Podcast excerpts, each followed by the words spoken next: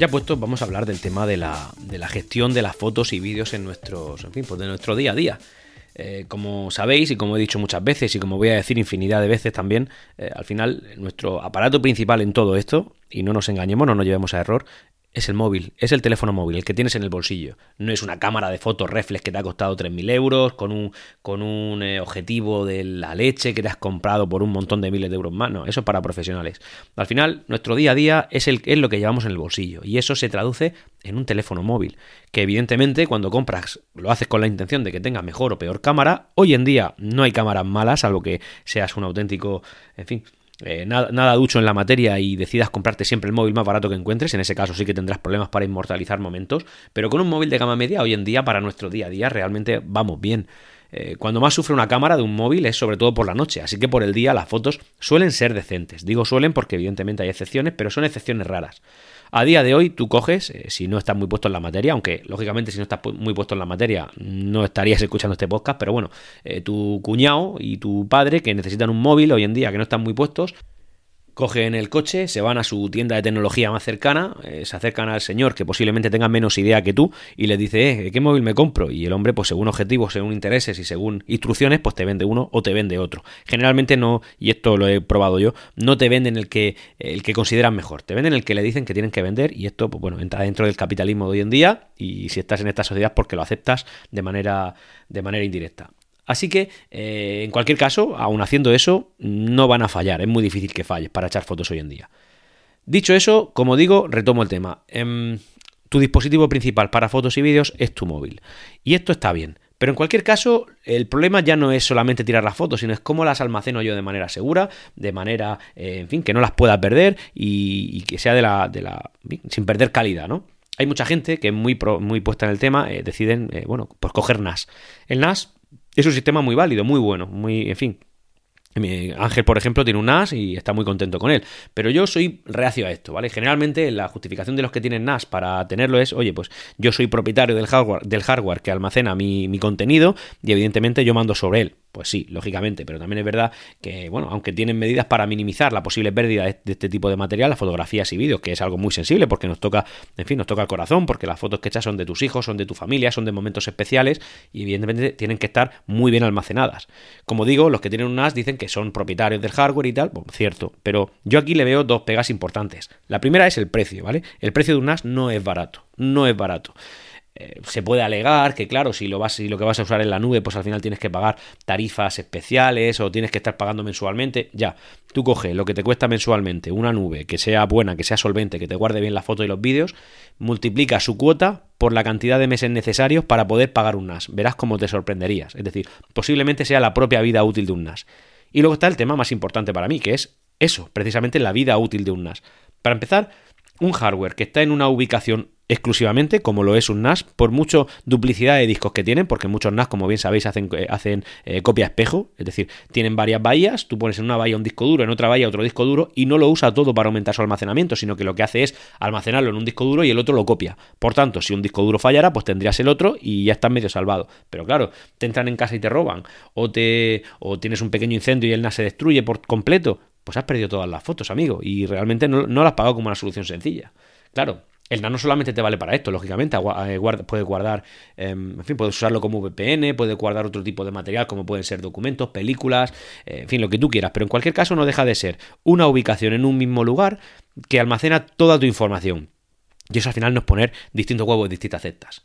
Y por otro lado está la forma que yo considero más eficiente y que mejor funciona, y es la nube. La nube. No te voy a especificar qué nube, con la que tú te sientas más cómodo, pero evidentemente eh, empresas fiables, con tradición, que tengan un nombre ya, pues está, como lógicamente pueden ser Amazon, pueden ser Google, pueden ser Apple, pueden ser Microsoft, este tipo de, incluso Box, si te gusta, Box con B, ¿vale? Por favor, no, no confundamos. Box de caja, el azul, el iconito azul, ¿vale? O yo qué sé. Luego hay otros servicios por ahí como Mega, me voy a fiar de Mega, ¿sabes? Con la que leí una vez hará, hará ya una década. Eh, o yo que sé, otro se llama Terabox, ¿vale? Que por lo visto te regala un Tera. Bueno, me regala un Tera, ¿a qué precio y tú quién eres? Es decir, para venir aquí a almacenar un material tan sensible como, como mi vida guardada en recuerdos. No, yo me fío de las que me fío y si hay que pagarles, se les paga porque al final te dan un buen servicio y tal. Pero evidentemente aquí tienes que tener también, pues, un par de cosas. Uno, esto lo estás almacenando en un hardware que no es tuyo. Pero eso no quiere decir que en caso de que tengan ellos un problema en sus servidores tú vayas a perder tus fotos. Ellos generalmente también hacen varias copias, pero en ubicaciones diferentes. Y además, si tú les estás pagando, no con los servicios gratuitos, sino que les pagas, se, responsabilizan en cierta manera del contenido que tienes ahí. Lógicamente, dentro del clausulado ellos se eximen de muchas cosas, pero en cualquier caso, bueno, pues tienen que cumplir porque su reputación va en ellos. Y créeme, ellos son mucho más profesionales de lo que somos tú o yo para almacenar nuestras fotos. Es decir, si el sitio, si nuestro material sensible está, en mi opinión, lógicamente todo esto, seguro en un sitio, es con profesionales.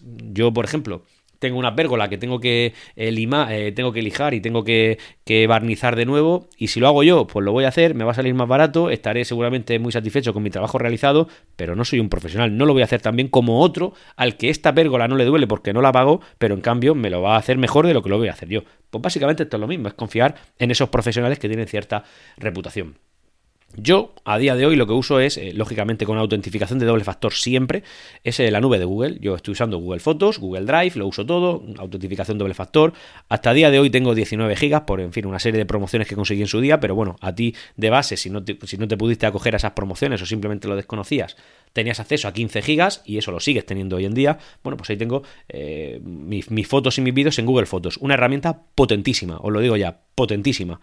Si yo mañana cojo y pierdo mi móvil y pierdo mi tablet y lo pierdo todo, bueno, pues compro otra tablet o compro, porque evidentemente siempre una vamos a tener, y recupero todas mis fotos sin ningún problema. No tengo que estar pendientes de migraciones, de pasar fotos, nada, nada en absoluto. Cuando el móvil o la tablet o, el dispositivo que use engancha wifi, automáticamente las sube, las tengo guardaditas, las tengo sincronizadas, las tengo seguras y oye, yo me siento ahí pues tranquilo todo mi archivo digital de mi casa, todo mi archivo, quiero decir PDFs con escrituras de casa, seguros, compartidos con mi mujer para que ella tenga acceso a todos estos seguros, declaraciones de la renta antigua, eh, nóminas de mi trabajo, todo eso almacenado en Google Drive, ahí encriptadito y tal, eh, y, muy tranquilo. Y siempre que tengo algún documento, pues lo escaneo con la propia aplicación Google Drive, que tiene una opción de escaneo muy buena, muy eficiente, y guardo ahí los documentos, y de esa manera, pues yo me voy manejando y la verdad es que me siento pues, bastante seguro. Eh, no le quiero quitar mérito ni, ventajas al tema de los NAS, pero también me parece que es un mundo en el que tienes que estar muy puesto, que tienes que estar muy ducho, que tienes que, en fin, hacer una inversión inicial muy importante para poder tener un, para poder tener un hardware al, menos que te dé un mínimo de calidad y, y eso es la contra que yo le veo. Así que yo en cualquier caso pero a ver, si es una persona que tiene muchos recursos, pues tener las dos opciones no está mal. Oye, tengo mi NAS, por un lado, que también se sincroniza automáticamente, pero también tengo la nube. Bien, pero solo uno, eh, si hubiera que elegir solo uno, ese único tendría que ser, en este caso, para mí, la nube. Que además, para ir yo más tranquilo por la vida, tengo que decir que tengo pues, varias cuentas de Gmail, como entiendo que todos los que están aquí escuchando, pero pero sí que es verdad que una de ellas, es decir, una de esas cuentas, la uso, eh, la uso como colaboradora de la mía principal. Por tanto, cada foto que yo he hecho se va al Google Photos de mi cuenta principal y también de la colaboradora. Así que en el peor de los casos que puede suceder, que pierda mi cuenta, aunque es muy difícil porque la tengo con doble factor, la tengo, en fin, con, contraseñas complejas y tal, eh, bueno, pues tengo la otra cuenta donde podría recuperar todas mis fotos, todas. Y además de todo esto, decir que el tema de poder compartir a través de, por, en este caso lo que yo uso, Google Fotos, compartir fotos, archivos de gran tamaño, vídeos de larga duración, todo eso es perfecto porque no tienes por qué enviar el archivo en bruto en sí, sino que el propio servicio te proporciona links que tú puedes compartir, eh, puedes incluso permitir al otro que edite, que vea las fotos, que se las descargue o que no se las descargue, en fin, puedes hacer un montón de cosas. Esto evidentemente no solamente lo puedes hacer con Google Fotos, sino que con, con iCloud también lo puedes hacer, lo puedes hacer con, con, con, Microsoft Drive, eh, OneDrive, puedes hacerlo con todos, pero que esto es otra ventaja añadida. Dicho eso, señores, espero haberos servido de ayuda y nos escuchamos en el siguiente ya puestos.